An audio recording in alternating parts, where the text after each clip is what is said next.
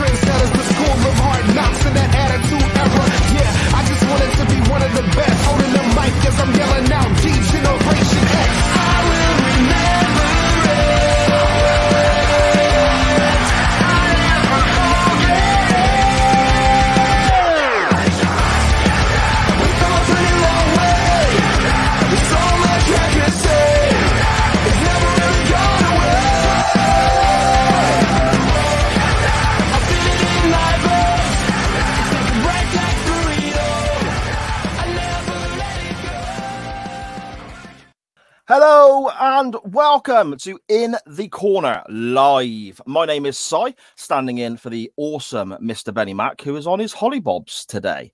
So, yeah, he misses what is, I've just been told, the year anniversary of In the Corner. How's about that, eh? Whole 12 months of this show looking at modern day WWE for you. But whereas Benny is away, his partner in crime is not. Joining me on this show this week, as opposed to joining Benny like normal, is the always fantastic, always entertaining. God, I'm really looking forward to this conversation. Mr. Tyler Peters, how are you, my friend? Uh, it's always a pleasure. We do miss Benny, but understand why he needed the vacation, and it's great to be able to talk to you about some uh, modern day WWE. I'm I'm so looking forward to it. I, I just echo your sentiments. It's always a, an honor to join you. Oh, thank you very much, my friend. Thank you very much. Uh, I will throw this out here straight away. Everyone Okay. is fully aware. Modern day WWE is not my forte. Modern day wrestling is not my forte. So I did watch SmackDown. Of course, I watched Money in the Bank. That's what we're talking about today. I did scan through Raw as well. But Tyler and I had a conversation before recording and said that uh, it's probably best if we just look at primarily Money in the Bank today. Look at the highs and lows from Correct. that particular show, the big talking points and so on. Because I don't doubt for a second when Benny returns from his holidays next week, he will be touching upon various things that have happened. Because there are some huge headlines that come out of that show, which I know Benny Yeah, will want to a have his lot. say. And yeah, I want to have his conversations with you as well, Tyler. So I thought we'd uh, scan through the results and then just go through a few of the, uh, the the more major talking points and so on, just so everyone knows that uh, we're not ignoring them on the year anniversary of In the Corner. How does that sound? Yes, it sounds uh, fantastic. We're not ignoring this uh, fantastic audience. We are not. We are not. And speaking of this, let's dive into the chat before we get started, Tyler, and see who has joined Yeah, us. let's do it. Aga- This again, this is surreal for me because on a Monday night on chain wrestling, I'm normally the other I side of the screen. That that way, that way, that way. No, that, yeah, you're you're way. normally over here. Yeah. and what Lord Lord Mags is with you, so people are probably right. wondering what's going on. But that that's the beautiful thing about the SJP World Media Network. So you never know who's going to appear on whose show. Well, there we go. So I'm the wrong side, and this will make everyone laugh, and they're expecting a car wreck. I fully expect. I'm in charge of all the No. technical side of things. So let's see how we go. If I disappear, it's because I clicked something wrong. Hold the fort. I will be back. But um, okay. First of all, in the chat is Mr. Dan Griffin there. Evening ITCF, not Ipswich Town affiliated. and Dan also says, It's Wednesday. You know what that means. Indeed, we do. Scottish Danny Hey, saying, Scottish Hey, yo, all. Great to see you joining us there, mate. And Dan saying, Looking rough, Benny, hard paper round. You bastard. yeah, Dan, come on. uh, D- Scottish Danny, it's money in the bank in the corner. So does that make it M I T B I T C? That's far too many initials for me to try and remember. Yeah, it's a lot of initials, but it might could work. There Oh, you hey, go, there Sharon. go. And the first lady of the SJP World Media Network, my lovely wife Sharon, is in the chat as well. Thank you so much, everybody, for joining us. Ah, so then, Tyler, money in the bank, my Yes, friend. sir. initial initial thoughts. What what did you think of the show overall? And obviously, it's uh, well the fifth now as we record, but yesterday was of course the fourth of July, a big a big occasion for yourself. Over It, it was a big holiday. Yeah, uh, tell us about your weekend watching the wrestling and so on. Yeah, I, I sure will. So I, uh, I thought the weekend was uh, terrific. I, I will say, WWE. I'm not just saying this to be partial to them. I, I love all kind of uh, professional wrestling or all kinds. Let me preference there. I, I found it to be very entertaining. I, I felt like the the matches were quality. Uh, I liked how you had all the storytelling uh, keep evolving. There was more chapters to them, uh, depending on what matchup or even segments backstage, which were very little. It's what I enjoy. It, it makes it feel different. You don't have Mhm. so much going on transpiring backstage. And I, I got to hand it to London, to the UK. I know that you guys are so passionate, you're knowledgeable, you get excited. And I was just so thrilled for that audience over there. And they put us to shame. They put a lot of people because, I mean, you feel the energy when at an O2 arena, whether it's in Cardiff, Wales, it, it was just staggering the response, and, and it made the the show feel even more alive. That that's one of the takeaways just right off the bat before we even get into matches. But I felt like the show delivered. It was uh, very well done. Even if there was matches I wasn't looking forward to, I, I found myself getting immersed at least a little bit. Even if my attention span got off of them, there was at least some moments that uh, that brought me back. So hey, overall, I thought it was a good show. Yeah, I, I agree. Again, it's my first taste of uh, WWE properly since the last pay. I try and catch the pay per views or premiere live events, or I'm never going to get used to calling it that. By the way, Yeah, I understand. Yeah, know. that's still. Yeah, I'm, I'm so used to pay per views. The call them premium live events is an adjustment. I'm with Yeah. I still call it the WWF sometimes. That shows you my mentality. Yeah, with- me, me too. I, I'm still going back to the Attitude Era. Speaking of uh, your your knowledge of old school wrestling, uh, where's Stone go. Cold? Well, wait a minute, he's he's not wrestling anymore.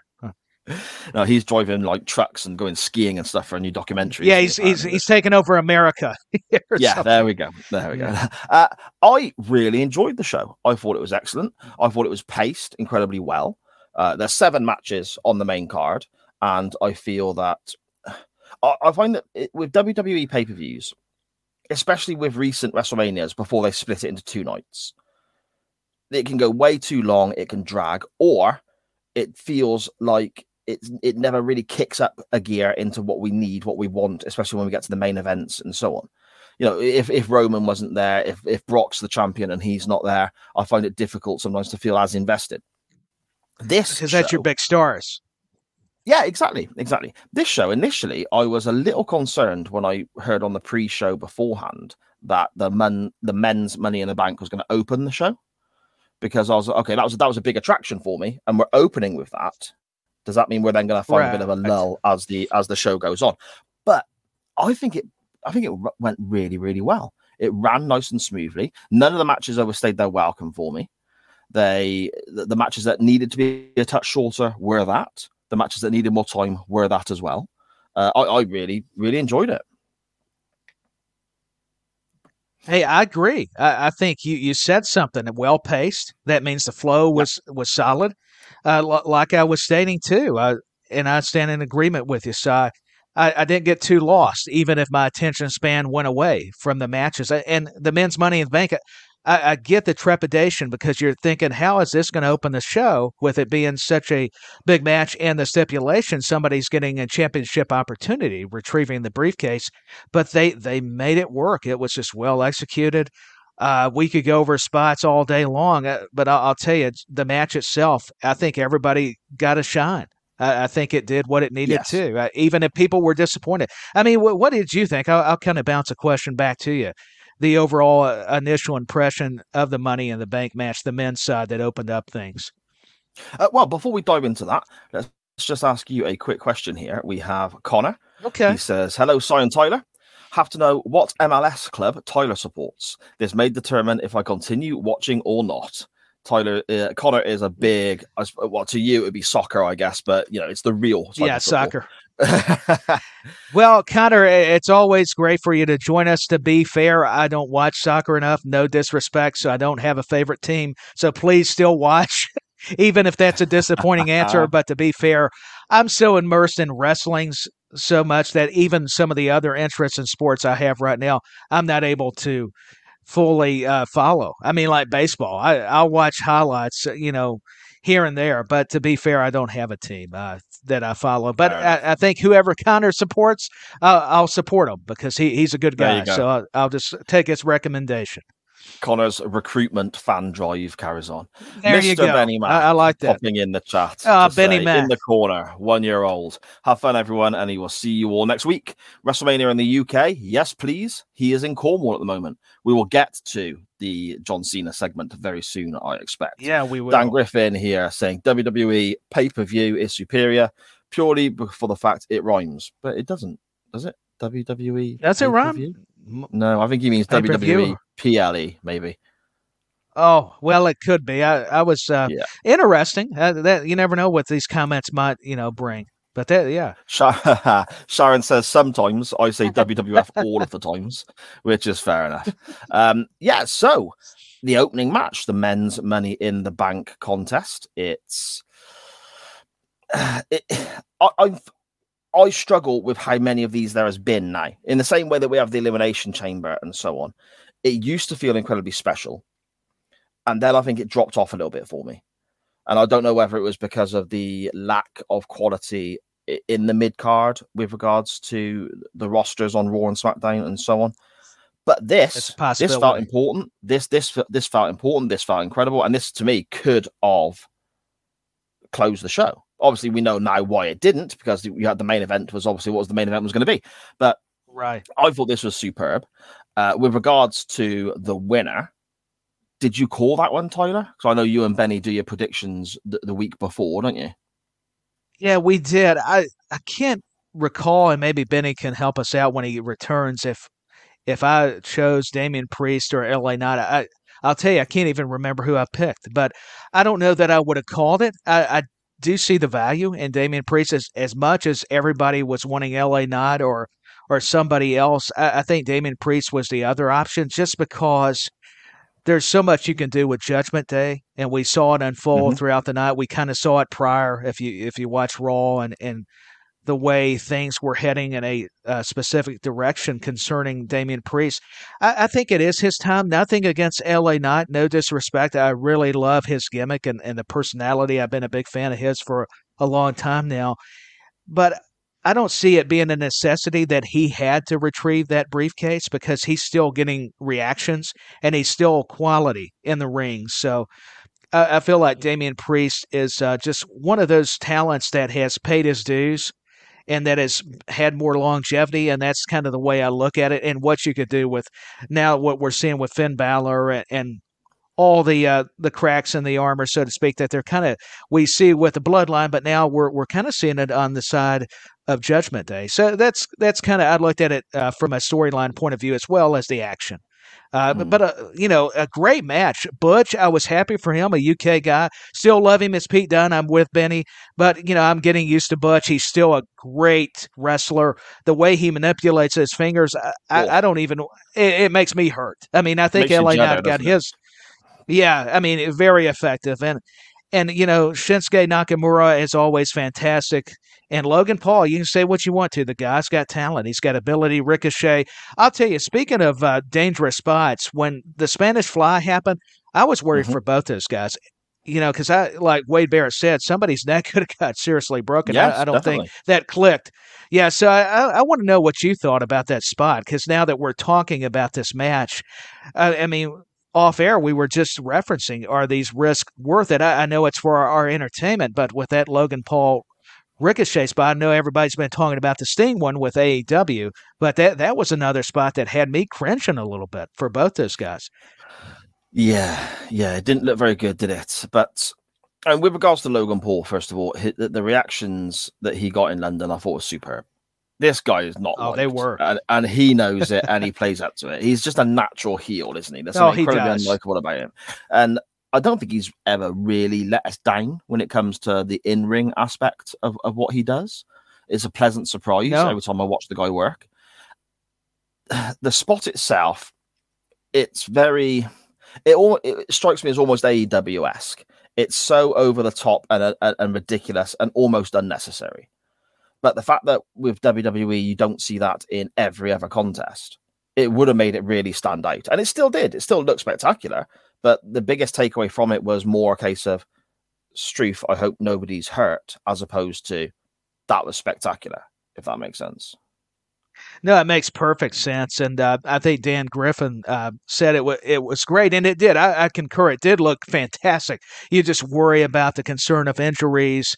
Uh, is it sometimes the risk worth the reward? Is the old old mm. cliche uh, kind of tells. Uh, but hey, taking nothing away, I, I love the story they're telling between Ricochet and Logan Paul, and I like the the uh, sparring and the promo segments, whether it was SmackDown or you know, the Raw before between LA Knight and Logan Paul. I, I thought it was fantastic. I like how they, they're presenting Butch more like Pete Dunne.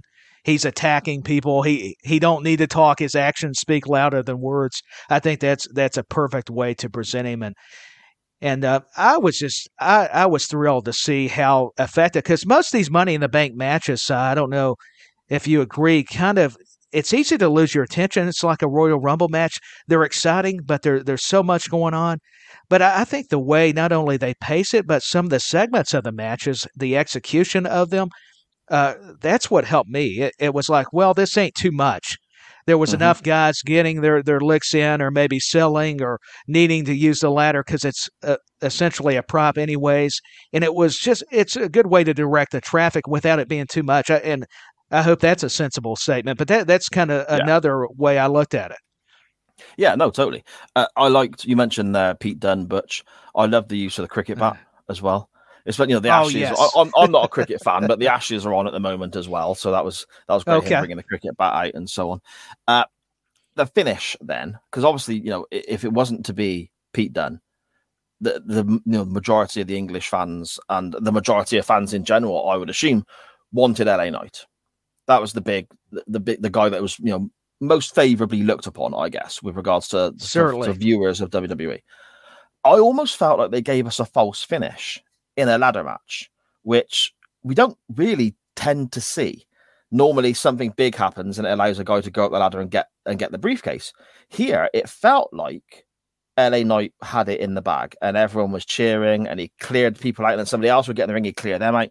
And he, he was doing the the wrestler the wrestler ladder climb, the standard one, is incredibly slow and lethargic, isn't it? And buying time, and you wouldn't yeah, want them hanging slow. wallpaper. Yeah, you wouldn't want them hanging wallpaper for you or anything like that, would you? Let's be honest, they take ages. no, but as they as they're getting to the top, and then somebody interrupts them when they're about to win. They find the way to just have a little bit of zip of extra pace to it. LA Knight had that. He climbed the ladder as though he was going up the, to, to the top to win. But then we had Damian Priest and, and it was like a complete it was like a two, you know, two and three quarters, and the shoulder comes up when you're expecting the three count. I thought it was really cleverly put together, Tyler. Yeah, that's a brilliant observation. A false finish. I did not even put it together, but I'm I'm glad you uh, you brought that up, Si. But it's true. It, it was a little quicker because normally they are very slow going up the ladder, but there was a lot more uh, urgency, I guess would be the word, in, in which there should have been, and it looked like LA Knight was going to get you know, that opportunity by retrieving the briefcase. Even Wade Barrett, who's been, I think, friends with him, was so excited with the crowd. It made you actually believe mm. there for a while that he was going to be the guy until Damian Priest, I think, hit that broken arrow. It looks kind of like a choke slam, but I guess it's they call it the broken arrow off the ladder. So, and it, it, it spoiled the moment to where Damian Priest – but and I, I, like how he said, "I'm not just Mister Money in the Bank." I guess due to his uh, Puerto Rican heritage, he's Senor Money in the Bank. There we go. So Damian there Priest, uh, you know, I, I, do respect him. He's got an aura about him. I mean, as much as I like LA Knight, and I, have got nothing but admiration for all the competitors involved. Uh, Damian Priest, I think they're they're looking to uh, push him uh, mm-hmm. very heavily, and I think it's apparent by him being the winner. He he looks like a WWE guy, doesn't he? You know, I'm yeah, not saying that LA Knight doesn't or anything like. That. Yeah, but he he looks like a, a WWE guy. He looks like somebody they could easily. Uh, I mean, he he he, he looks good. He can talk. Uh, he's decent enough in the ring. Like you said, Tyler, he's got the size. I think he'd be very easy to, to merchandise as well. I think he's the sort of guy that. Oh, absolutely. You know, X amount of years ago, Vince McMahon would have pushed to the moon. So he's very much a WWE sort of cookie cutter kind of guy in a way, isn't he? Yeah, because Vince likes people who can talk. He also likes size. I mean, not Of that course, he's yeah. not went with people that are smaller, but we, we all know the mo. That's why it was difficult for when Jericho got there for Mhm. like Dean Malenko, some of those guys, because even though they were great wrestlers, unfortunately they didn't ha- have the height, they didn't have the weight, and a lot of times, uh, you know, luckily they came in at a later period because. Remember when Vince was going for the bodybuilders? I mean, Ultimate Warrior. I mean, you had to kind of ha- look uh, pleasing to, and have the physiques, even if you didn't have a lot of technical ability. No knock against Warrior, but let's face it, he he wasn't going to be scientific in the ring. It's just that's the way it is. yeah, the, yeah, and I mean it's not Bret Hart or anything or a Shawn Michaels, so I mean I think Mm. that's apparent. But you know, it's a good representation. Damian Priest encapsulates the sports entertainment aspect because even though it's, I still view it as wrestling. I kind of get why they they pair themselves or, or characterize. Uh, themselves as more sports entertainment because it's not just wrestling; they are looking for other aspects to really promote, and that that's why you get sponsorship. You you get the branding. You get maybe other fans that aren't necessarily wrestling fans to to latch on and go, hey, I, I can find something I'm I'm entertained by, and I, I'm not even a Mm. wrestling fan, but it's got something for everybody. It's like they've got a variety in a sense. Yeah, and, and obviously you get the crossover with regards to the, the Puerto Rico audience and so on that we saw at the was it Backlash I believe was there wasn't it? yeah, backlash. Yeah, and, and that you know Yes, again sir. that crowd is insane, so you've got that aspect there. Oh, I, they were great. Very quickly then, uh, we saw a little bit of um, shall we say shenanigans on Raw after this with regards to the briefcase and Finn Balor and you know uh, Dominic Mysterio challenge well wrestling Seth Rollins at least the world champion in the main event, and then an altercation between Priest and Balor as well. Where do you think, as somebody who watches WWE every week, who'd be far more you know educated on this topic than I, where do you think we are going with this? Where does this leave us? You know, it's a complicated question because my logic would be maybe Finn Balor is going to be the good guy, but I, I'm not sure. I think Damian Priest, as good of a heel that he's been, I think you could position him to be a, a top star. I mean, not. I mean, we're not just talking main event, like you say, merchandising. He he's got the complete package as far as his promo skills, what he can do in the ring. He's unique looking. He's he's also got a unique Mhm, yeah. presentation with his wrestling style. You know, nothing against Finn. I, I love Finn Balor, and I know Finn's been a babyface before and very successful. But I kind of like Finn being more the, the villain here, I and agree, maybe yeah. having them feud. I I, I just I, I think it's Priest time. I think he's he's went back to the bad guy scenario, and I just see him maybe even being a tweener, even if they don't turn him full babyface, maybe being somebody that's in the tweener role, kind of like Scott Hall. You know, he's doing the Razor's Edge, the Razor Ramon stuff. I could kind of see some parallels, even though they're two different characters. Because he, you know, I, I can tell Priest has got admiration for the bad guy, and and hey, Mhm. more power to him because we all admire Scott Hall, man Oh, whether you know him as. Razor or the outsider. I mean, and talk about a guy that had knowledge for the business. I didn't realize it till listening to other podcasts and and really gauging. This guy knew how to get people over. He also knew how to get characters, help other people. And, and that's for a doubt. another show, but it, it all relates kind of since we're talking about it. Any any excuse I get to bring up, like uh, Scott Hall or Bret Hart or or Si, Shawn Michaels or anybody, we're going to do it. I mean, let's be fair. indeed, indeed.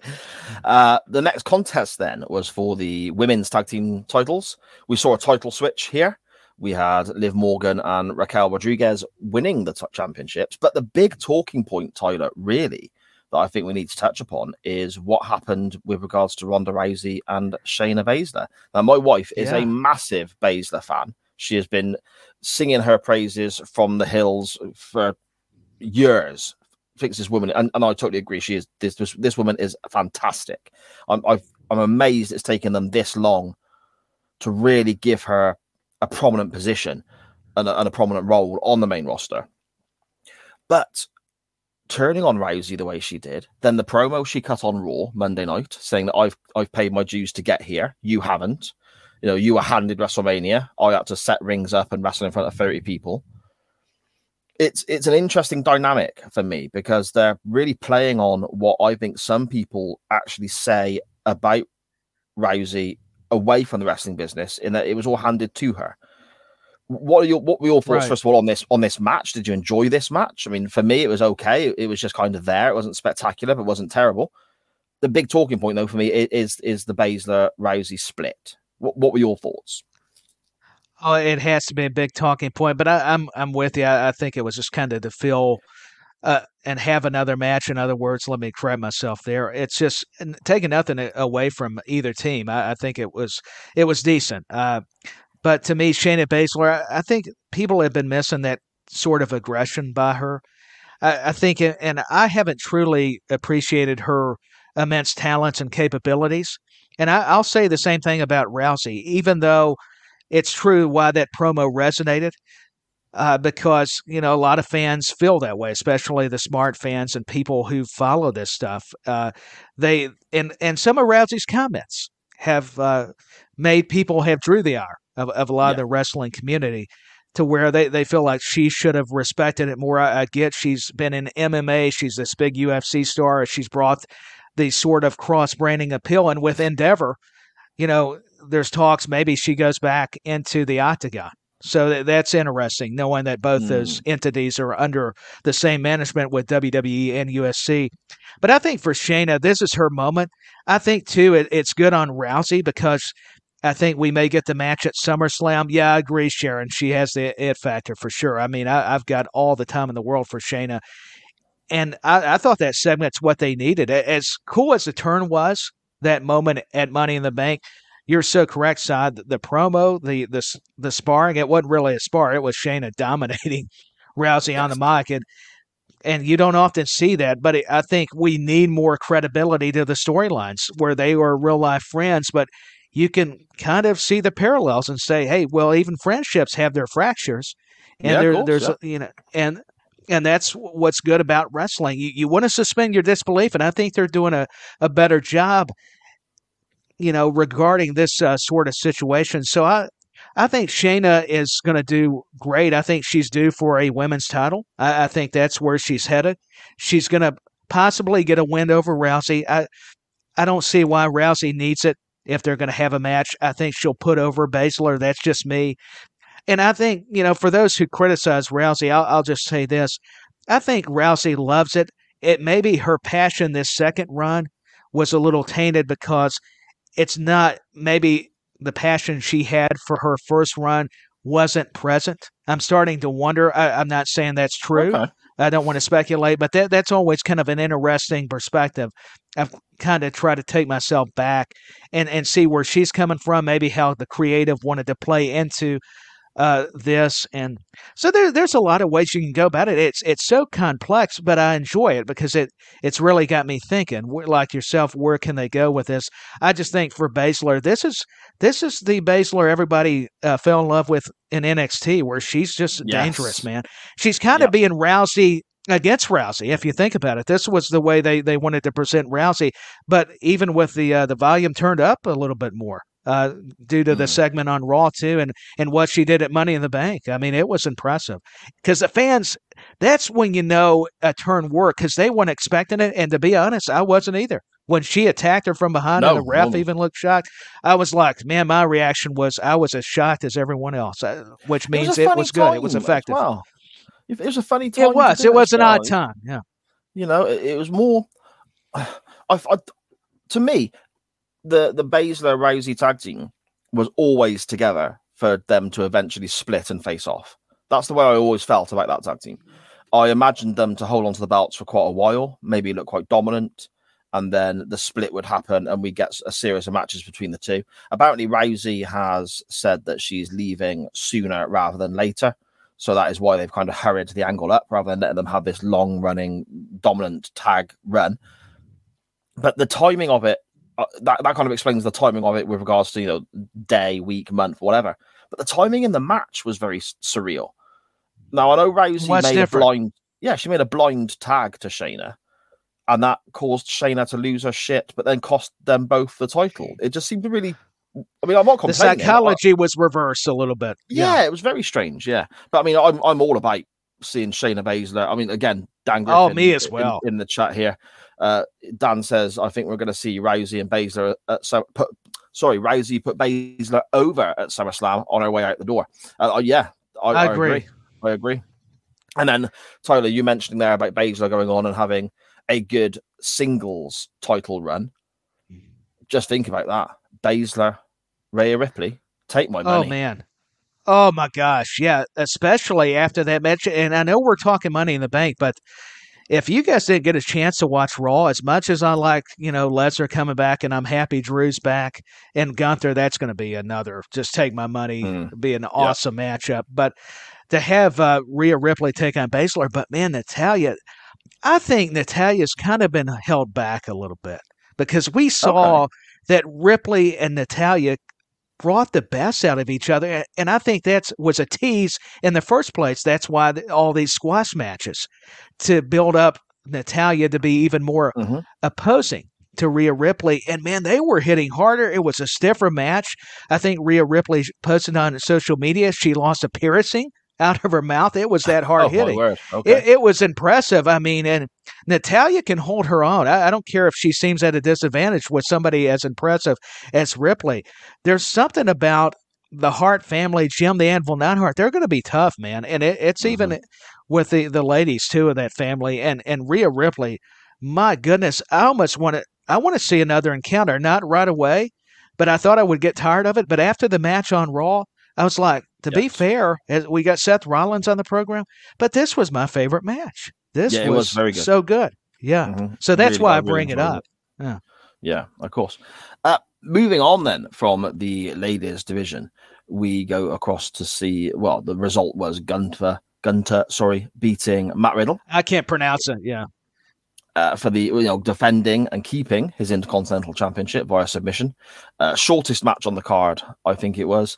Uh, the psychology, Yeah, the, the, the storyline, and, and and so on. The story they're trying to tell was pretty straightforward, which isn't a bad thing by any stretch of the imagination. You know, Riddle has an issue with his ankle. It was worked upon. Guy eventually taps out. It was kind of what you'd expect, I think, with regards to Gunther and and his IC Sure. title run at the moment. And then, of course, the big news from this moment was the return of Drew McIntyre, who, you know, I mean, I'm, I'm a completely, you know, red blooded straight male, but my God, he looked amazing, didn't he? He did, and and I'm straight too. But I- I, see what the ladies can uh, envision. I mean, he Without looks like he's a Greek Without god out of a movie. I mean, yeah, Yeah, exactly. he does. He he- he looks like one of those war movies in Scotland or England. He could be Mm. cast. I mean, he's he's got the look, and he- and I'm happy for Drew because you know all the rumors, and I was guilty into playing into that, thinking he was leaving or there was creative issues. But apparently, in the press conference afterwards, he and Triple H were having a good laugh at the expense of a lot of the journalists, and I have to laugh at myself because he was saying that it was an injury, and I guess it should have gave it away Okay. that Drew was in Berlin for the Special Olympics, that he was still part of the company. So eventually, he was going to return. They were just ready. They were just part of me waiting for the right moment, and it makes sense in the UK, London, and I'll Mm. tell you the fans, the reaction, and uh, I, the women. I mean, I, on, on Raw, one of them said, "Take your top off," and Drew was laughing. He was like, "Okay, you calm down," you know, and uh, paraphrasing. I mean, if I looked like Drew McIntyre, I'd be, yeah, thank you. You know, I appreciate if it. I you look know, like Drew so that- McIntyre, I if I look like Drew McIntyre, I wouldn't own a shirt. I wouldn't I either. I'd, I'd be walking around. I would. I, I wouldn't be as embarrassed. I, I, I would go around, but but anyways, not to get too weird. But hey, it's fitting. I mean, it is Drew McIntyre for for all those fans. We'll, we'll get some uh, uh, of his. But I, I thought it was very effective because due to the rumors, due to thinking maybe he'll show up at at the other London event for AEW, and I, I would have thought that you know I would have been all for it. I, I just feel like man, Drew fits WWE. I, I kind of think there's there's Yeah. a certain uh, certain brand. He he just does. The his road to getting back there from where he was one of Vince McMahon's chosen ones, and you, you could see why. And uh, he just what he's been able to do from his journey in NXT to being the champion. Unfortunately, Drew never got fans. It was right after the, the pandemic hit. Well- That's what I felt so bad for him. You know, That's what I was going to ask. About, being actually. champion. Uh, Uh, we have Drew returning here. Big reaction in the, in the you know eh, it'd have been a big reaction in the UK or or, or otherwise, but still UK big reaction, of course. Nose to nose with Gunther, IC Championship, that that kind of division, that kind of level. Is is now the experiment of Drew McIntyre as a main eventer passed us by? Are we done with that idea? Or is this something maybe we can revisit? Now we've got two world titles as opposed to just Reigns holding the championship. Because I mean, Drew, you say that about never being able to ha- have the fans and so on. Drew carried that main event scene on his back throughout the pandemic. No, he did. to a, deg- to, a, to a degree. You know, obviously Reigns because of his his, his issues and, and COVID and so on, quite rightly stayed at home. Um, Brock hasn't got to work regardless, dropped the belt to to McIntyre and so on. But are we over now with McIntyre in the main event picture? Is he one of these guys who's going to challenge but never quite win the belt? Is he going to be like a, a, a headliner on a B level pay per view going forward? Or, or is this his level now? Is kind of the question I'm asking. No, I, I don't think so at all. I, I think that I like what how you put it. It's to revisit. Like you said, now with these multiple titles, you've got the opportunity to make it work. And uh, yeah, Drew McIntyre taking nothing away from uh, Gunther, the Intercontinental title picture. Like, like we said, that's going to be a fantastic affair in the side of the ring. I, I just feel like Drew McIntyre's got a lot more time left to be a main eventer, to to be a champion, to challenge, to be chasing a title. What what's Dan saying? McIntyre to beat Gunther? Sheamus to beat McIntyre? Hey, that'll work. Yeah, Grand Slam. That's an interesting concept. I, I'd be for it. Uh, but uh, yeah, I, I see Drew continuing to be a, a, a top star and a top pitcher. And hey, the Intercontinental title, I'm glad they're giving it the respect Yes. back that it deserves. And that's why I think it's it's not a bad idea. Gunther eventually to me is going to be a world champion, but they added prestige when they they put the Intercontinental title on the Gunther, taking nothing away from Lashley and other people that I think had it before. It's just he's somebody new. He he's somebody that's the in ring general that he respects the mat.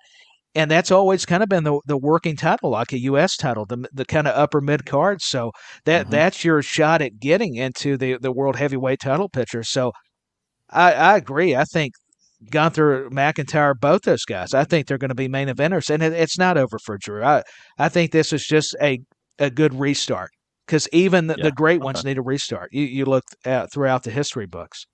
Yeah, no, fair enough. I feel Gunther losing the uh, I- IC title now would begin his ascension up the card, whereas Drew, I feel for now at least, that's kind of the level he's going to be at for now. Because not everyone can main event. There's only so many spots, and, and you look at Seth and you, you look at everyone else who's around there.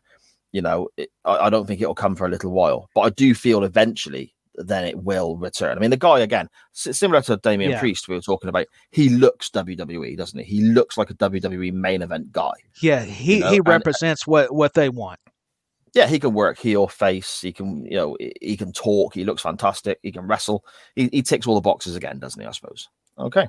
Yeah, Speaking of main event guys, Tyler, up next we have someone who returned and was very much, you know, quickly thrust into the main event picture, but is now kind of working a few other programs before I believe heading back towards the main event picture, and that's Cody Rhodes. Kind of predicted, kind of easy to guess how this match would go. You know, he's he's always going to beat Dominic Mysterio, wasn't he? I mean, yeah, I would think he's got to go over Dominic. yeah, Dominic, I think that the heel heat Dominic gets, it's not going to get hurt him taking the defeat. He's not. He's not going to have any issues getting beaten. But whereas I think Cody needed that win. Yeah, Cody needed a win because I, I think we we're seeing you know what's going to continue. I think everybody knows it's probably going to be SummerSlam, Lesnar, Cody three, uh, and and Dominic, man, I'll tell you what. To me and Benny's talked about it side too. I know you've noticed, man, the reactions. He can't hardly talk. I mean, Dominic is getting some tremendous heat. I think the the alignment with Rhea Ripley being mommy and, and you know Dominic being kind of like Eddie and and all the comparisons uh, ha- has worked in their favor because it's it's just kind of updated and you know Dominic's getting better and better in the ring and it, and it's because he's able to to work with some of these stellar opponents like Cody Rhodes, like Seth Rollins the following night, and previously like his dad at WrestleMania and and an Edge to be in there with Edge and Beth Phoenix. It, it's Hall of Famers, so it, it's only helping him, and even with the new talent that are becoming stars like Damian Priest and Finn Balor, he's learning from them. So I think it's good that he's separated from his dad and he's learning how to get over not just over as a babyface. You got to get over as the heel too, and that's that's working because people are, are chanting some some worse terms at him, which is good because you want it. That's the whole purpose of being the the hated heel, and and Dominic is, is doing doing wonders. He's so impressive, and he he keeps. Mm-hmm you know, getting better, just like I said. But yeah, Cody needed to win because now you've got Brock. It's going to be very fascinating to see what they do with the finish at SummerSlam, or even if they do it before or after SummerSlam. And if there's going to be a stipulation, you would think maybe they're going to put another stipulation on it. And uh, they're, they're one and one, I think, is Lesnar and Cody Rhodes. So yeah, I, I yeah. know we've still got some time. So it makes you wonder how that's going to go uh, due to what we saw on Raw, him coming out and and them uh, you know the Beast and the American Nightmare fighting, but Cody getting that uh what was it a Cody Cutter that Brock mm-hmm. you know yeah. took. So that, that that was a pretty cool segment because it looked like Cody Rhodes was going to challenge Seth Rollins for the World Heavyweight Title. And then we got Dominic later, Judgment Day, Rhea Ripley responding for Dom Dom. I, I love that whole interaction. It just entertains me. There and I, I got to admit, I know it's Buddy Matthews' girl. We're talking AEW. But I'm envious of Dominic because Rhea Ripley's intimidating. She could kick your tail, but she is also very pretty. So she's got Indeed. the whole package, man. She she does. I mean, I, I got to admit, I, I and I, that's all I'll say without getting it. But uh, you know, going back to Cody, love that he got the win. But I, I was happy for Dominic, and and I think it's cool. Two gener- second generation guys. I, I forget mm-hmm. about it. Going at it. I, I think that's cool in itself. The feeling I get with Cody is he is still going to climb that mountain. This isn't it for him. He is still going to go on and win the big one that his dad never did, so to speak. But I feel they're giving him challenges to overcome before he reaches that now. Because I mean, he wins the Rumble, he comes back, wins the title at WrestleMania. That would have been kind of we wouldn't have got any of the great bloodline stuff we've had since then.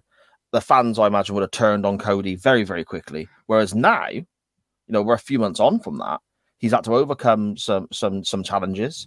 He steps up to Seth Rollins on Raw, gets interrupted again. So there's another detour on his little journey to the world title. He's took he, he's he's had to turn left again rather than going straight ahead towards the world championship.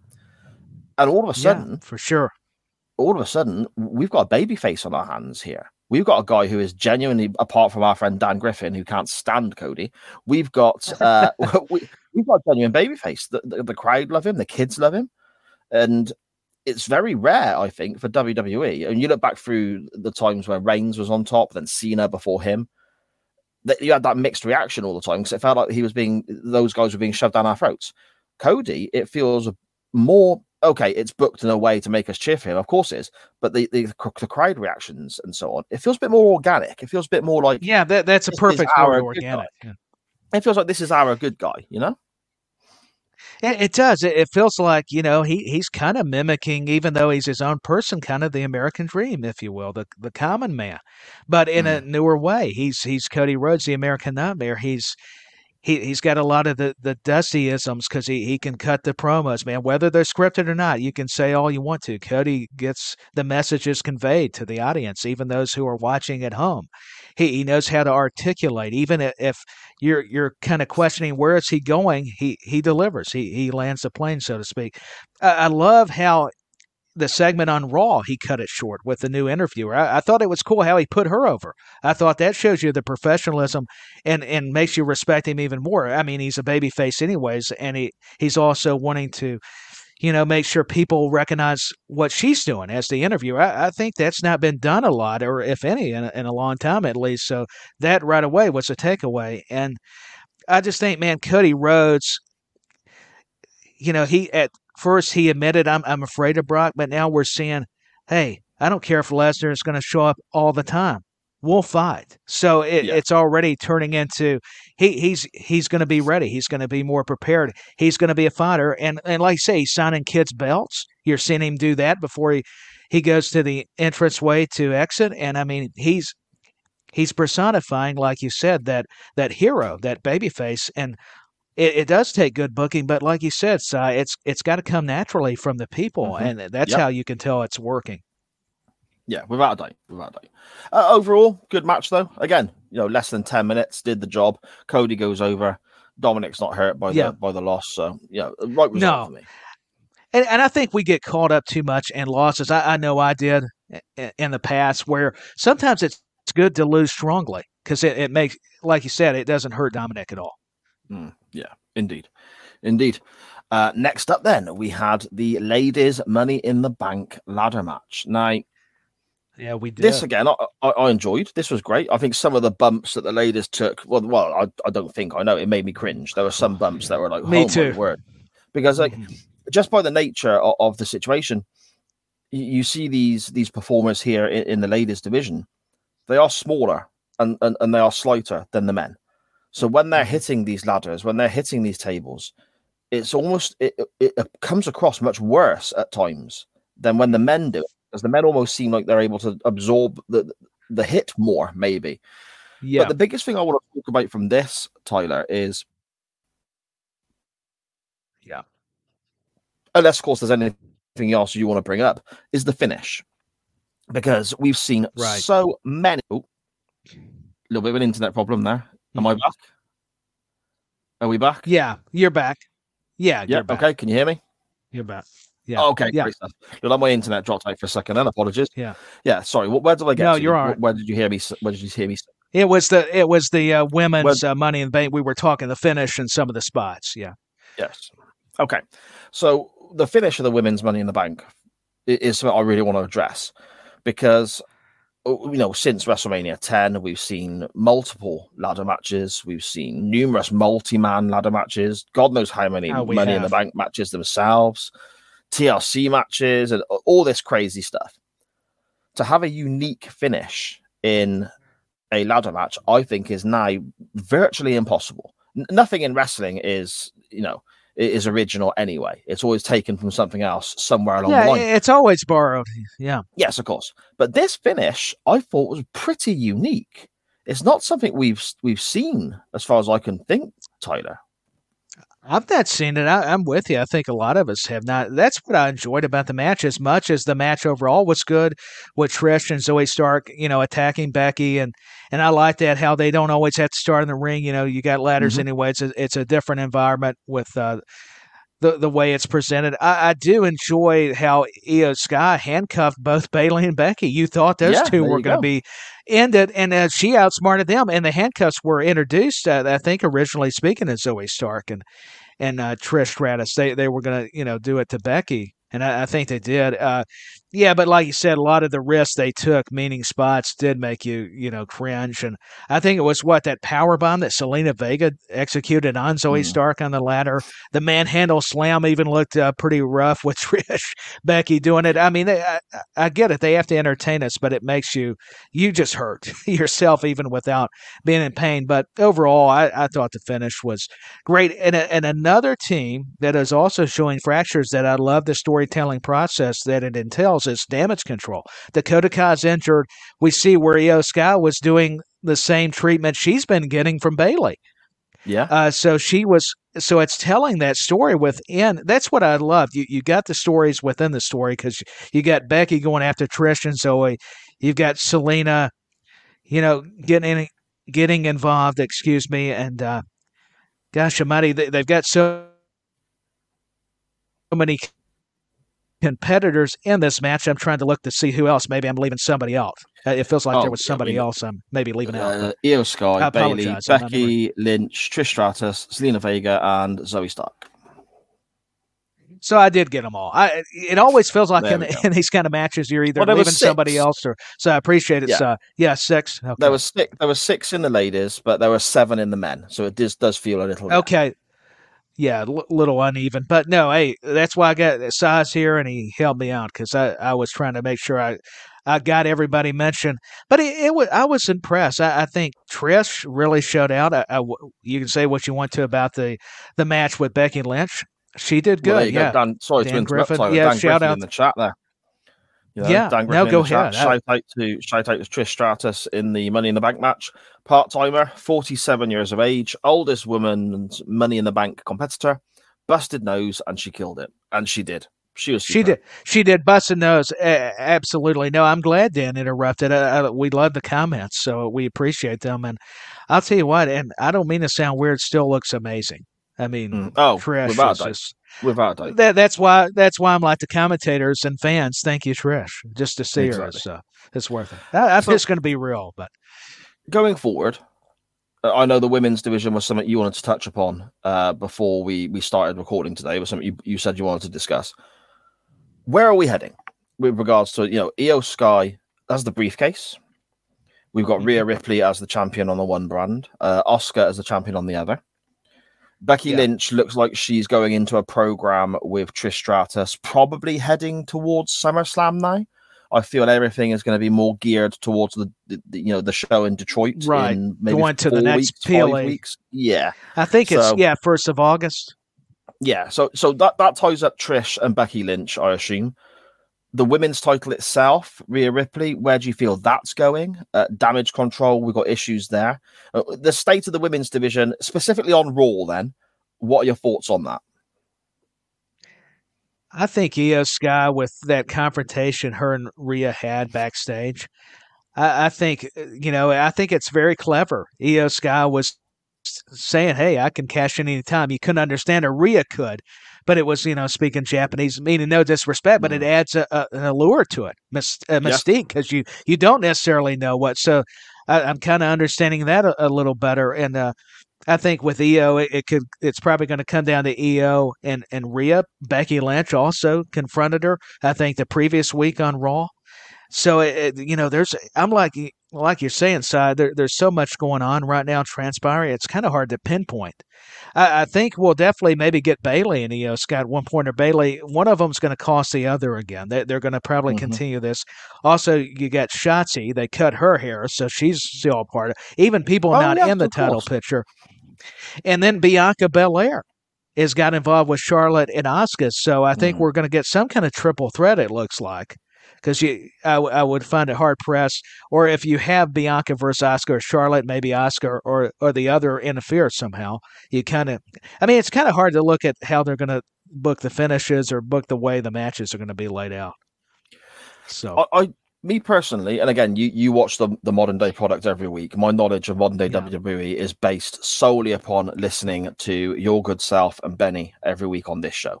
So that's where Oh, I get my my knowledge from. Uh, but I can't see Rhea Ripley losing the women's championship anytime soon.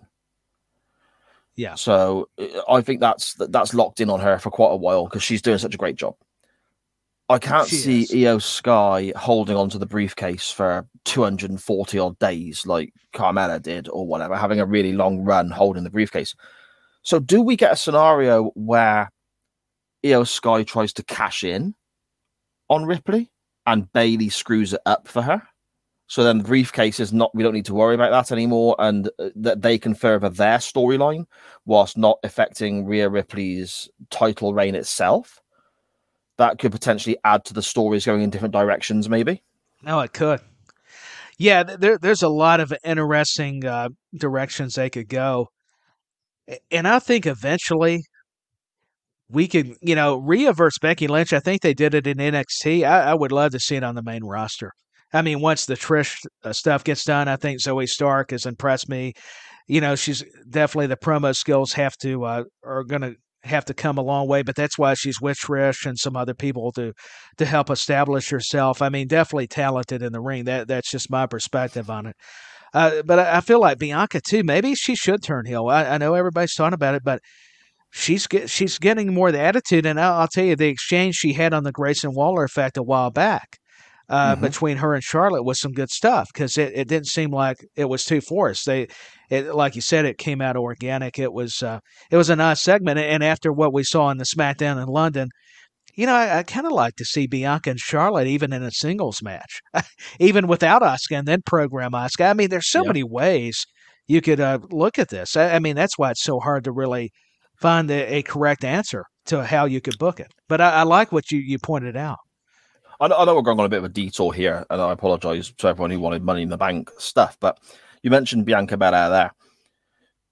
This the segment on SmackDown the other week when she was banned from ringside, and then she bought a mm-hmm. ticket, and sat at ringside with a ticket. Now that is a, an old wrestling trope. It's been done for decades and so on. It's a really clever way of getting around your band from ringside and all that. And I get a kick out of seeing that because again, it, it's a throwback to you know older past times.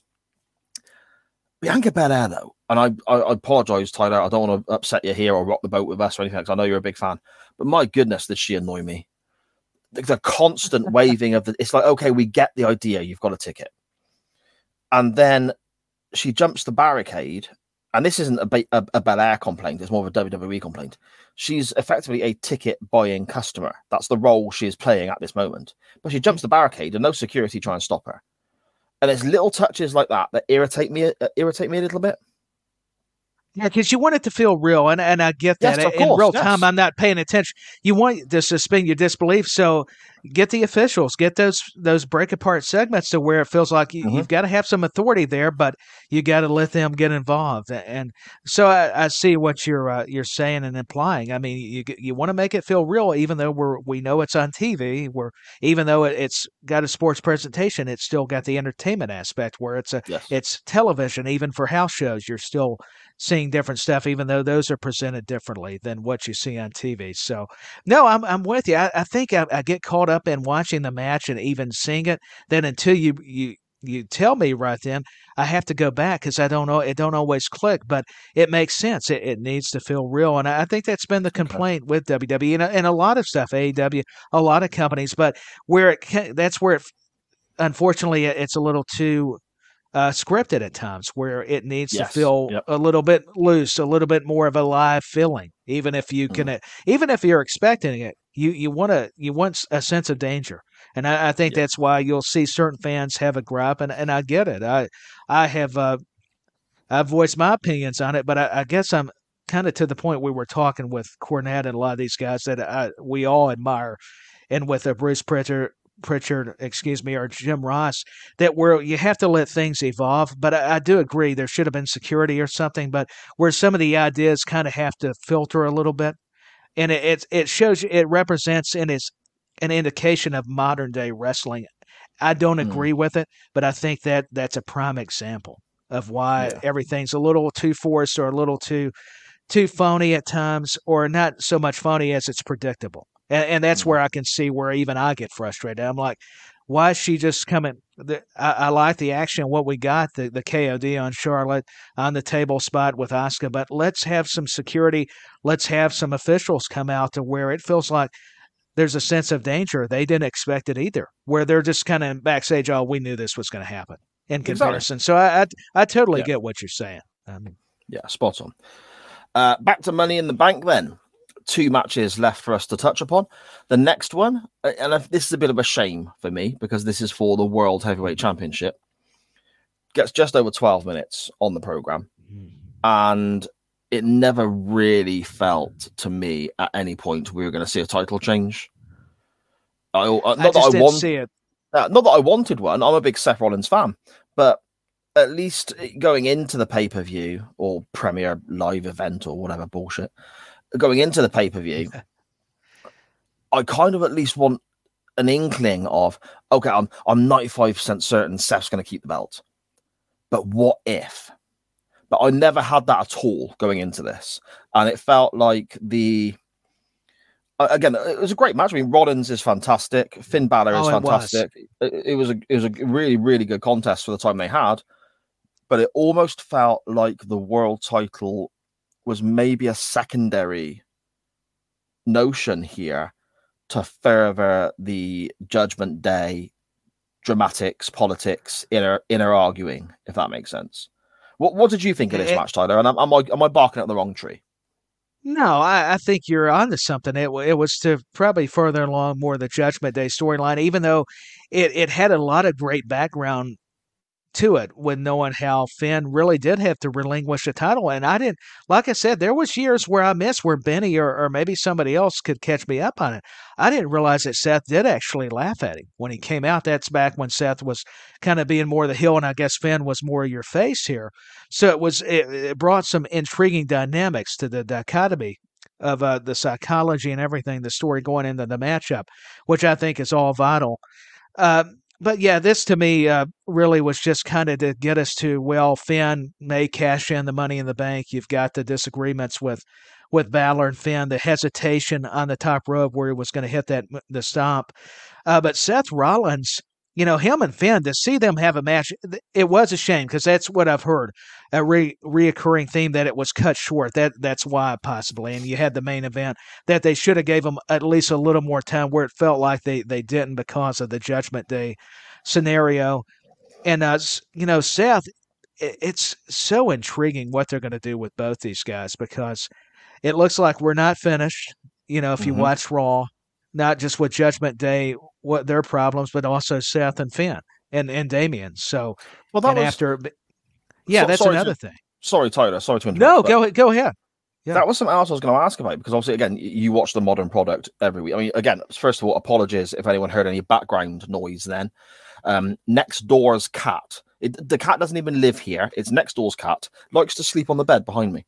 Doesn't even live here, and he's now decided halfway through our show to jump down, crash into a load of stuff, and leave. So that was lovely of him. So if I if you heard any backstage back, background noises, I apologize for that. He, he was uh, inspired by Money in the Bank. Eh, Just, There just you say go. that he was he was he was doing one of those spots. There you go. But Uh, I, I'm a big. Whenever I talk uh, modern day wrestling with anyone, be it AEW or or whatever, or even going back and talking more the nostalgia based with, with Nitro Nights uh, and so on with Scottish Mhm. Danny, the big question I always ask when people ask me, "What do you think about this? What do you think about that?" The big thing in my mind is, where do we go next? Because you can have a great moment in professional wrestling, which is fantastic and gets replayed over and over and over again, as Cody beating Roman Reigns at WrestleMania could have been. It would have been a great moment. But where do we go next? That's the big thing that, that, that we have from that. Now, with regards to Seth Rollins, where do we go next? Because it looks like Cody and Lesnar are tied up now going into SummerSlam. So does that leave Code? Uh, sorry, does that leave Seth as I don't want to say a spare part, but the story almost seems to me, with the little of the modern product I've seen in the, in this last week, is Damian Priest, Finn Balor, the briefcase, Judgment Day arg- inner arguments. That almost makes me feel like our world heavyweight champion is a spare part in this story, or or a background character, so to speak, in this story. So my argument here is, or, or my, my my question, I suppose, sorry, is after Money in the Bank and after what happened on Raw with regards to Lesnar, Cody, and then you know the, the Judgment Day stuff with Rollins.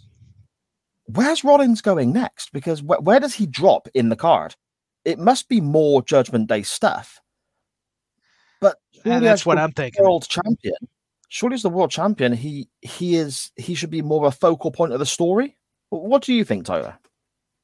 Uh, he should, but I, I'm with you. I think he's a background right now to what Judgment Day is doing because I don't think that's over.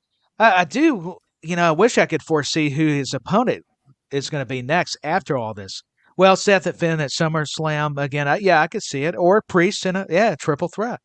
Also, uh, you know, a likely scenario with the uh, the briefcase. So yeah, Dan Griffin with another astute observations.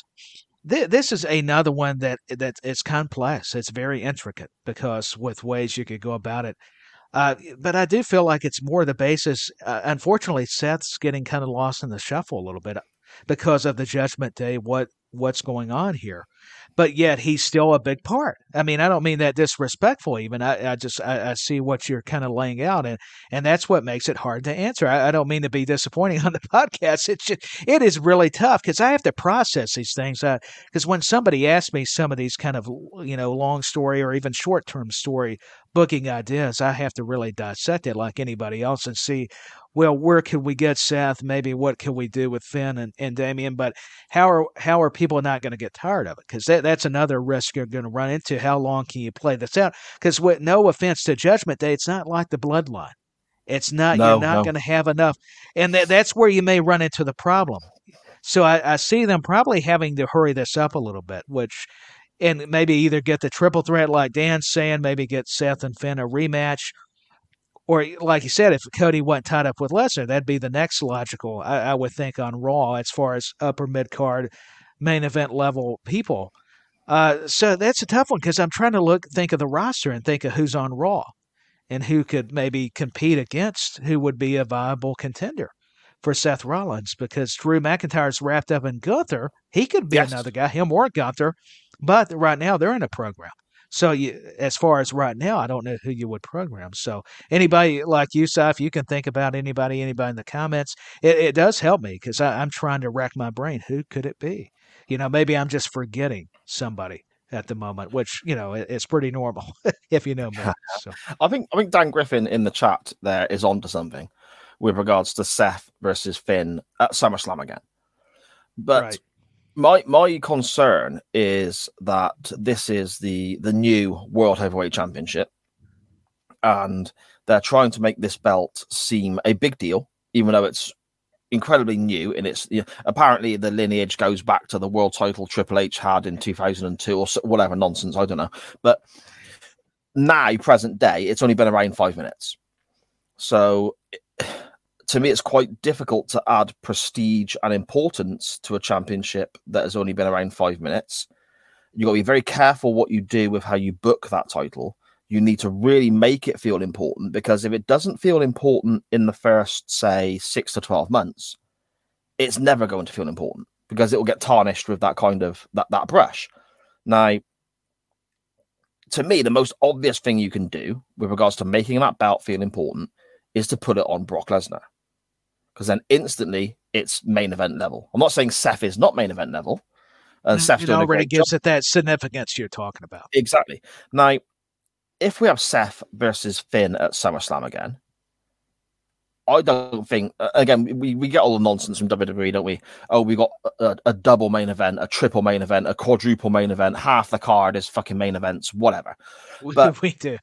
You know, to me, Seth versus Finn. If you've got Cody and Lesnar, you've got bloodline stuff going on, you've got all other issues happening. Seth versus Finn doesn't feel like it goes on last at SummerSlam. Yeah, it gets doesn't lost in the like- shuffle. Yeah. So does that again hurt the the world title that they're trying to build, maybe?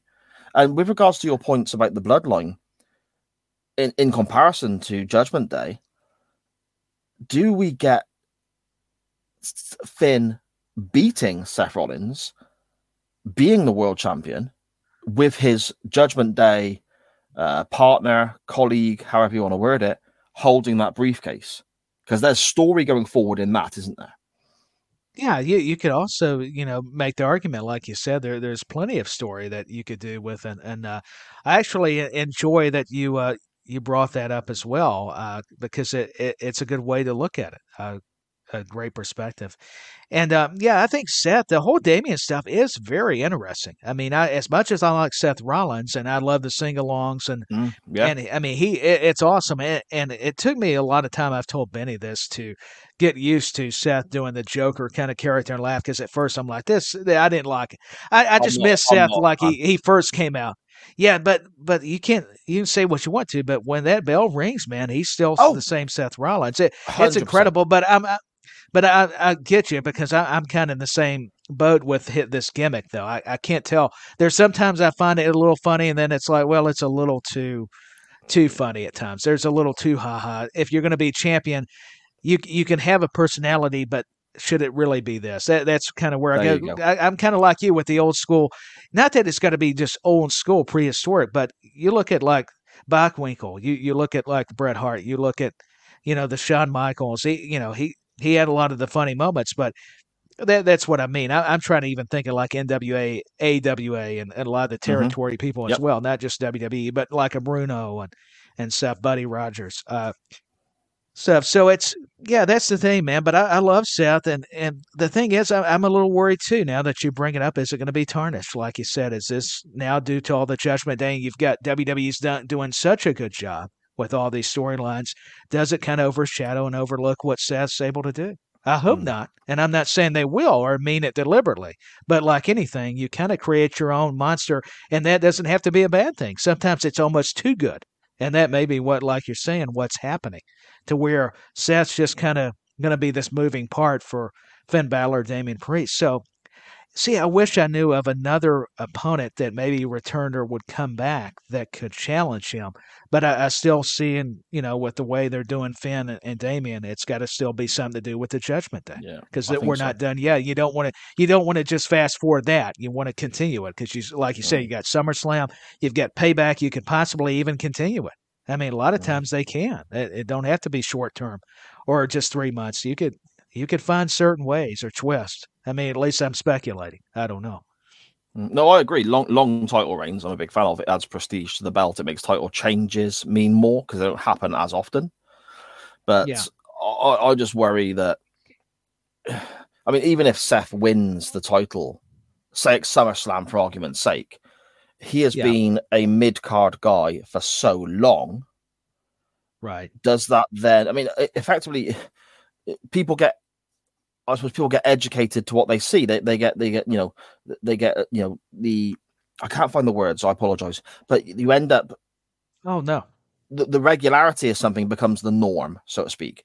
Finn has been Yeah, a mid card guy for so long, whether that's right or wrong. I'm not here to debate that, but but Finn has been a mid card guy for so long that if he wins the title, does that elevate him to world title level, or does that drag the new championship down to mid card level? That that would be a concern of mine. But with See, regards, um, yeah, I'm, I'm afraid it, it may not, and I don't mean to interrupt you. I'm, I'm afraid No, to no, your point, it may on, not yeah. elevate Finn.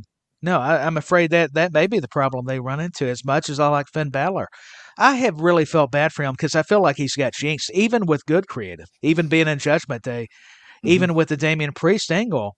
I feel like even if he gets a belt, I don't know that he it's going to help him. Maybe it's better if he's chasing it.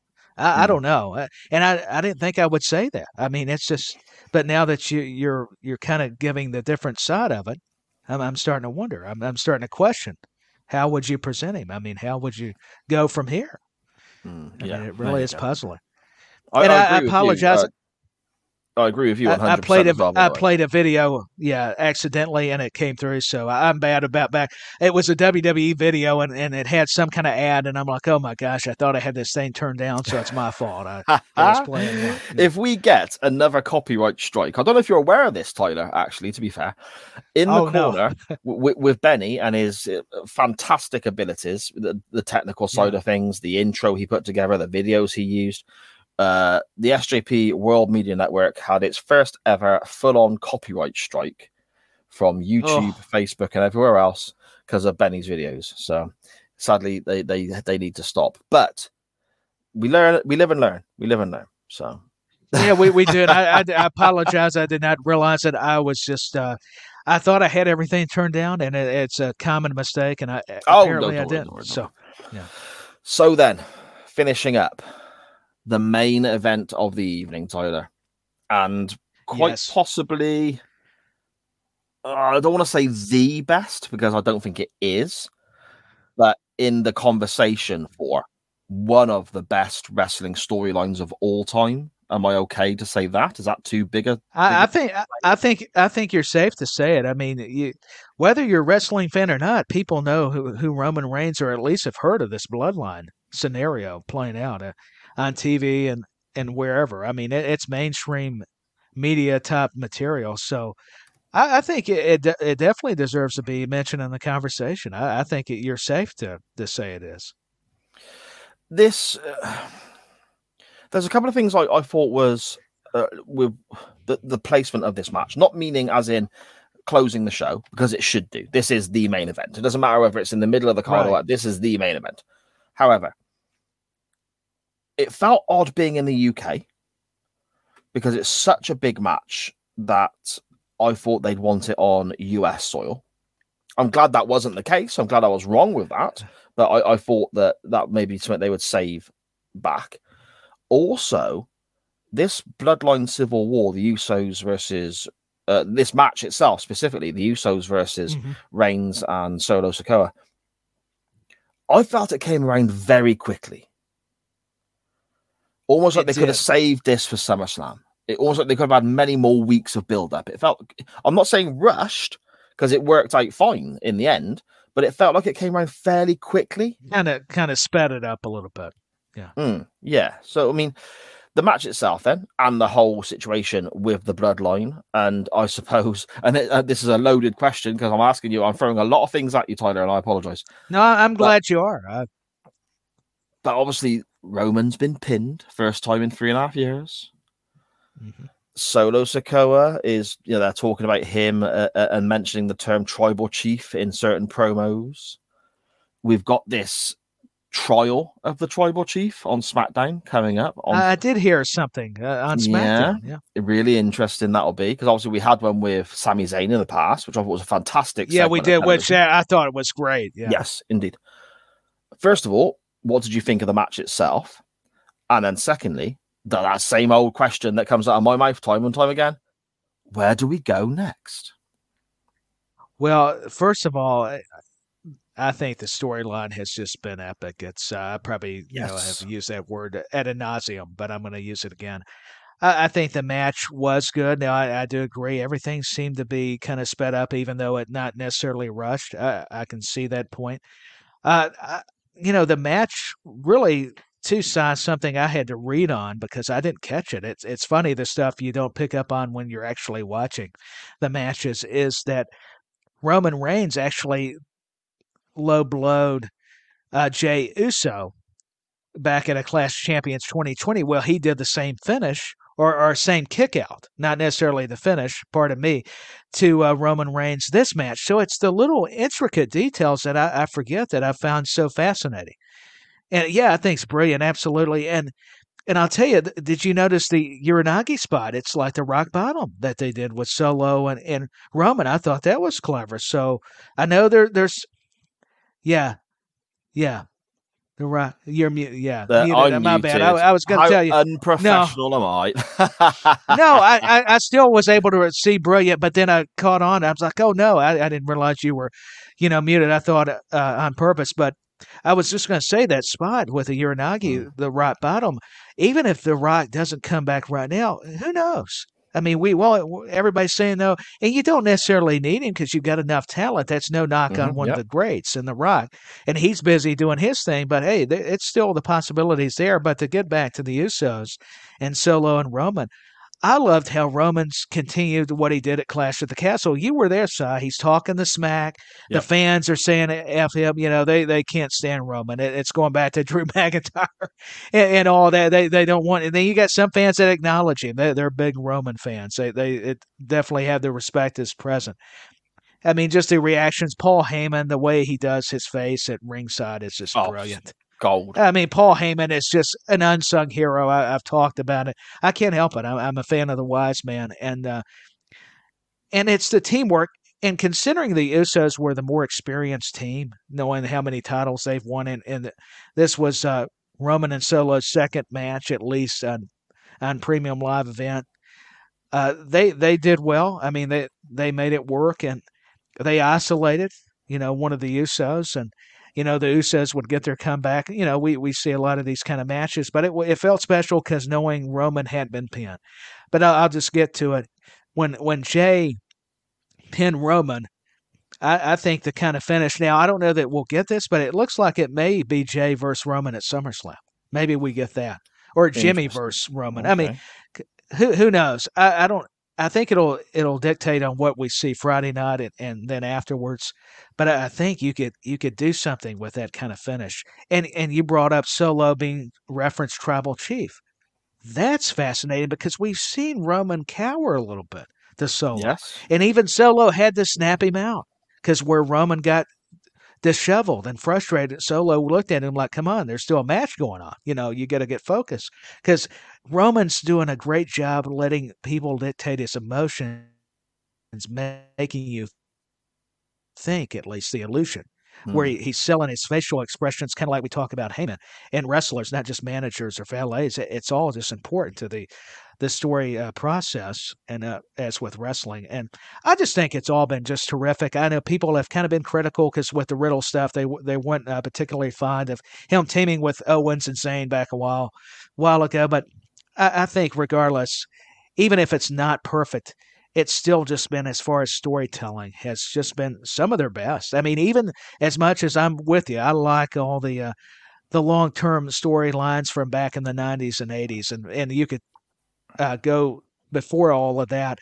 Man, what the Bloodline's doing, it's not just because I'm, I'm partial to WWE. I'm not. I mean, AEW has done some good storyline stuff, but it's just the longevity, I think, of their creative and being around for so long and learning from what mistakes and not what to do. I think there's rumors that they're still not sure how to end it. They're still conflicting between themselves creatively on what to do. It's been that good Mhm. that even on what twist or turn or direction to go fully. So I think the Civil War was good. How they started out on SmackDown, kind of giving us a tease, but not unveiling everything because you want to save that for the main event and having Kevin Owens and Sami Zayn watching. I like how they didn't get involved. I was afraid they were going to get involved. I liked how they watched because to me, this is a civil war between family. They didn't need Kevin Owens and Sami Zayn to get involved, but I did like how they made an appearance. So I Mm. thought that was good. I was a little worried about that when they showed them. I'm like, okay, as much as I like Sami and KO, please don't get involved because we we've seen enough interference. Let these guys just battle it out, and, and that's what they did. And the referee's got to take a bump. I guess we should know that in a Roman Reigns match.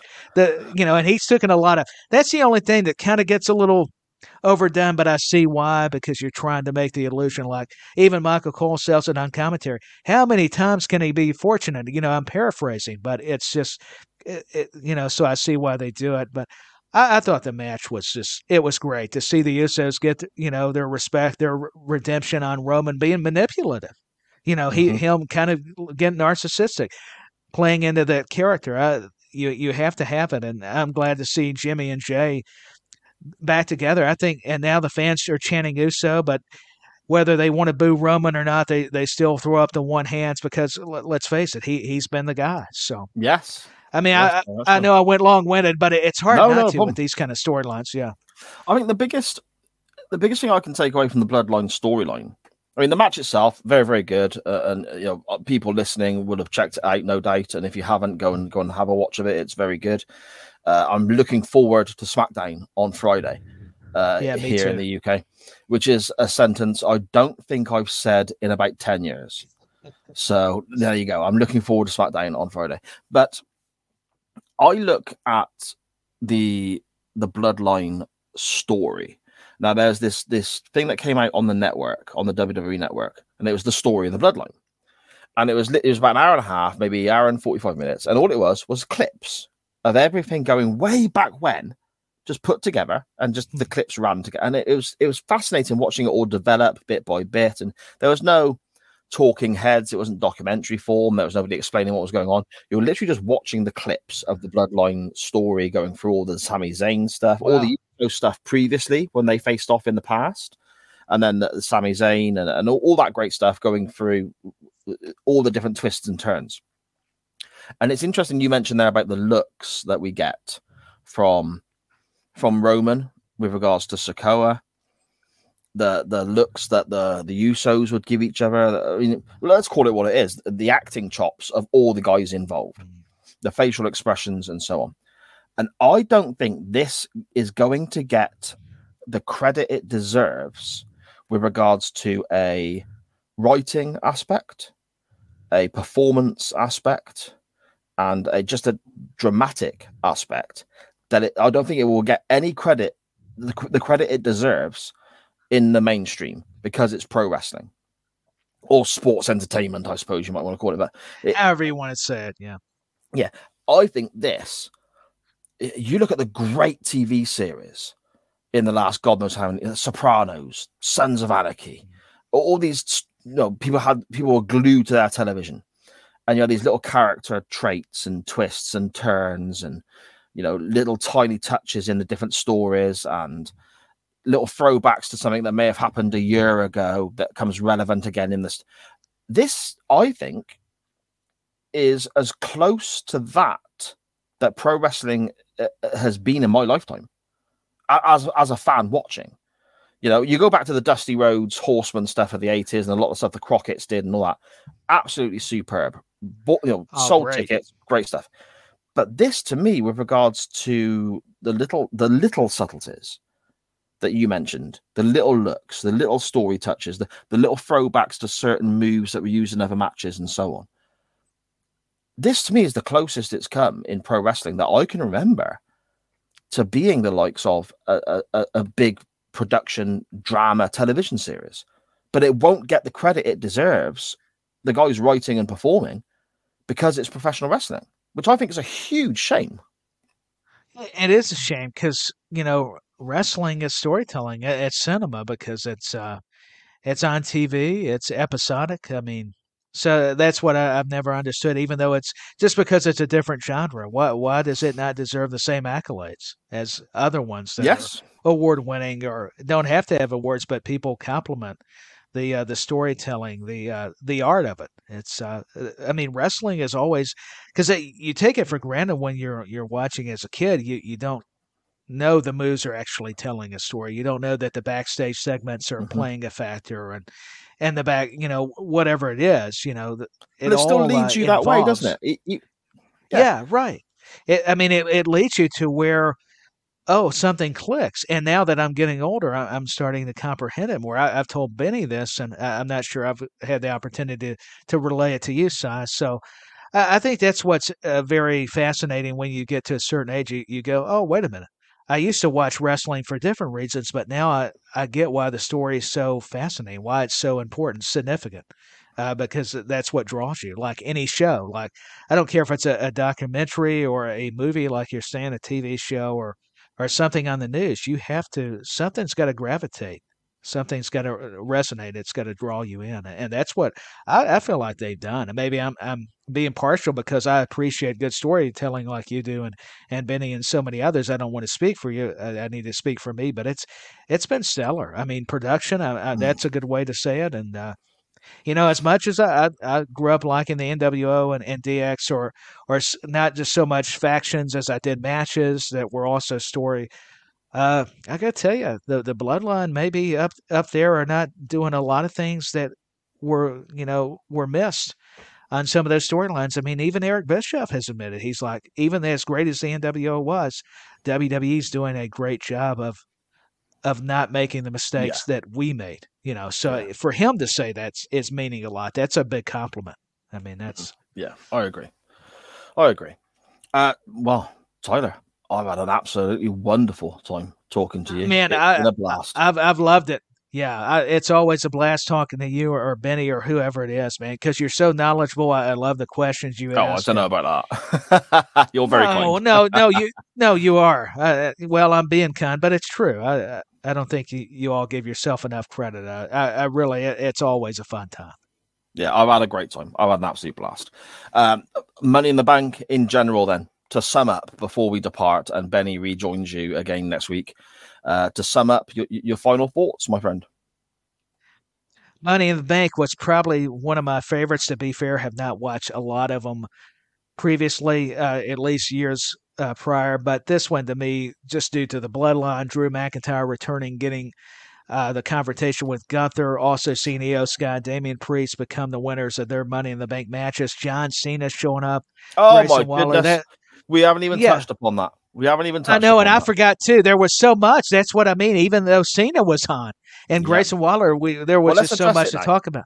Let's address okay. it. Okay. I used to despise John Cena.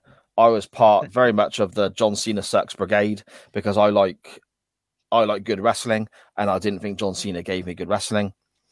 Now I'm probably the biggest hypocrite in the world because when his music hits, I mark out like an 11 year old kid. I go mad. I love it. And Cena coming out at Money in the Bank was so unexpected. That is a moment I will rewatch again and again and again. And I think there are numerous moments on this pay per view that people will go back and watch again and again. Oh, and there, there are. But to come out and the crowd are just, I mean, the UK crowd are always wild anyway, but the crowd are so into Cena as well. And the fact that he seemed to get a kick out of how into Cena the crowd were and he bounced mm-hmm. off that. And then mentioning WrestleMania. Now, this is the interesting thing for me. From what I've read and what I understand, there's no concrete plans in place. They're not teasing WrestleMania to then turn around and go, oh, yeah, WrestleMania in 2025 is going to come from Wembley Stadium or the Olympic Park or anything like that. Because WrestleMania is obviously a huge business for them it's a huge money making situation. And cities and, and locations bid for WrestleMania. They have to pay the WWE to bring WrestleMania there because of the income it brings th- that location. Apparently, they were teasing this to try and see what the response would be in in in the UK if anyone would be interested. And we do have MPs or politicians on this side of the, the pond, Tyler, who are actually talking about WrestleMania online Wow. and in interviews and saying it would be great to have it over here. Whether that actually does occur, I don't know. I never for a second in my whole life ever thought WrestleMania would be this side of the water. Ever. I'm still not 100% convinced it will happen. But I'm more open minded to the idea now than I was before Money in the Bank. Because who knows? Cena. Yeah. Yeah. Mm. Well, y- yeah, and think? I, I think it'll be great. I hope you do get it. I mean, I, I can see, you know, maybe the trepidation of of it not being in, in London or the UK, but after Clash of the Castle, after the SummerSlam back in '92, everybody references and all the uh, major wrestling events that have happened, even outside of WWE.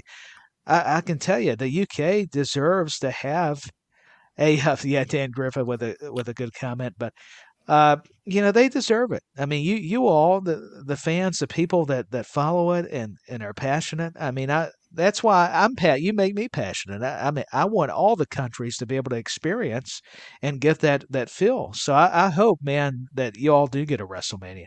I, I really do, and you know, Cena and Grayson Waller talk about getting the rub. I mean, that that's what it was for to get him help get him over, and who better than to have John Cena? I mean, Mm. Oh, on, that was it, huh? Yeah. Yeah, indeed, indeed. Ah, there we go then. Tyler, before we depart, well, first of all, I want to say thank you so much to everyone who's joined us in the chat. Yeah, chat thank you. questions and so on our way. It's been great. I want to thank yourself, Tyler, as well, for for joining me Oh, this th- evening here. I Um, appreciate it.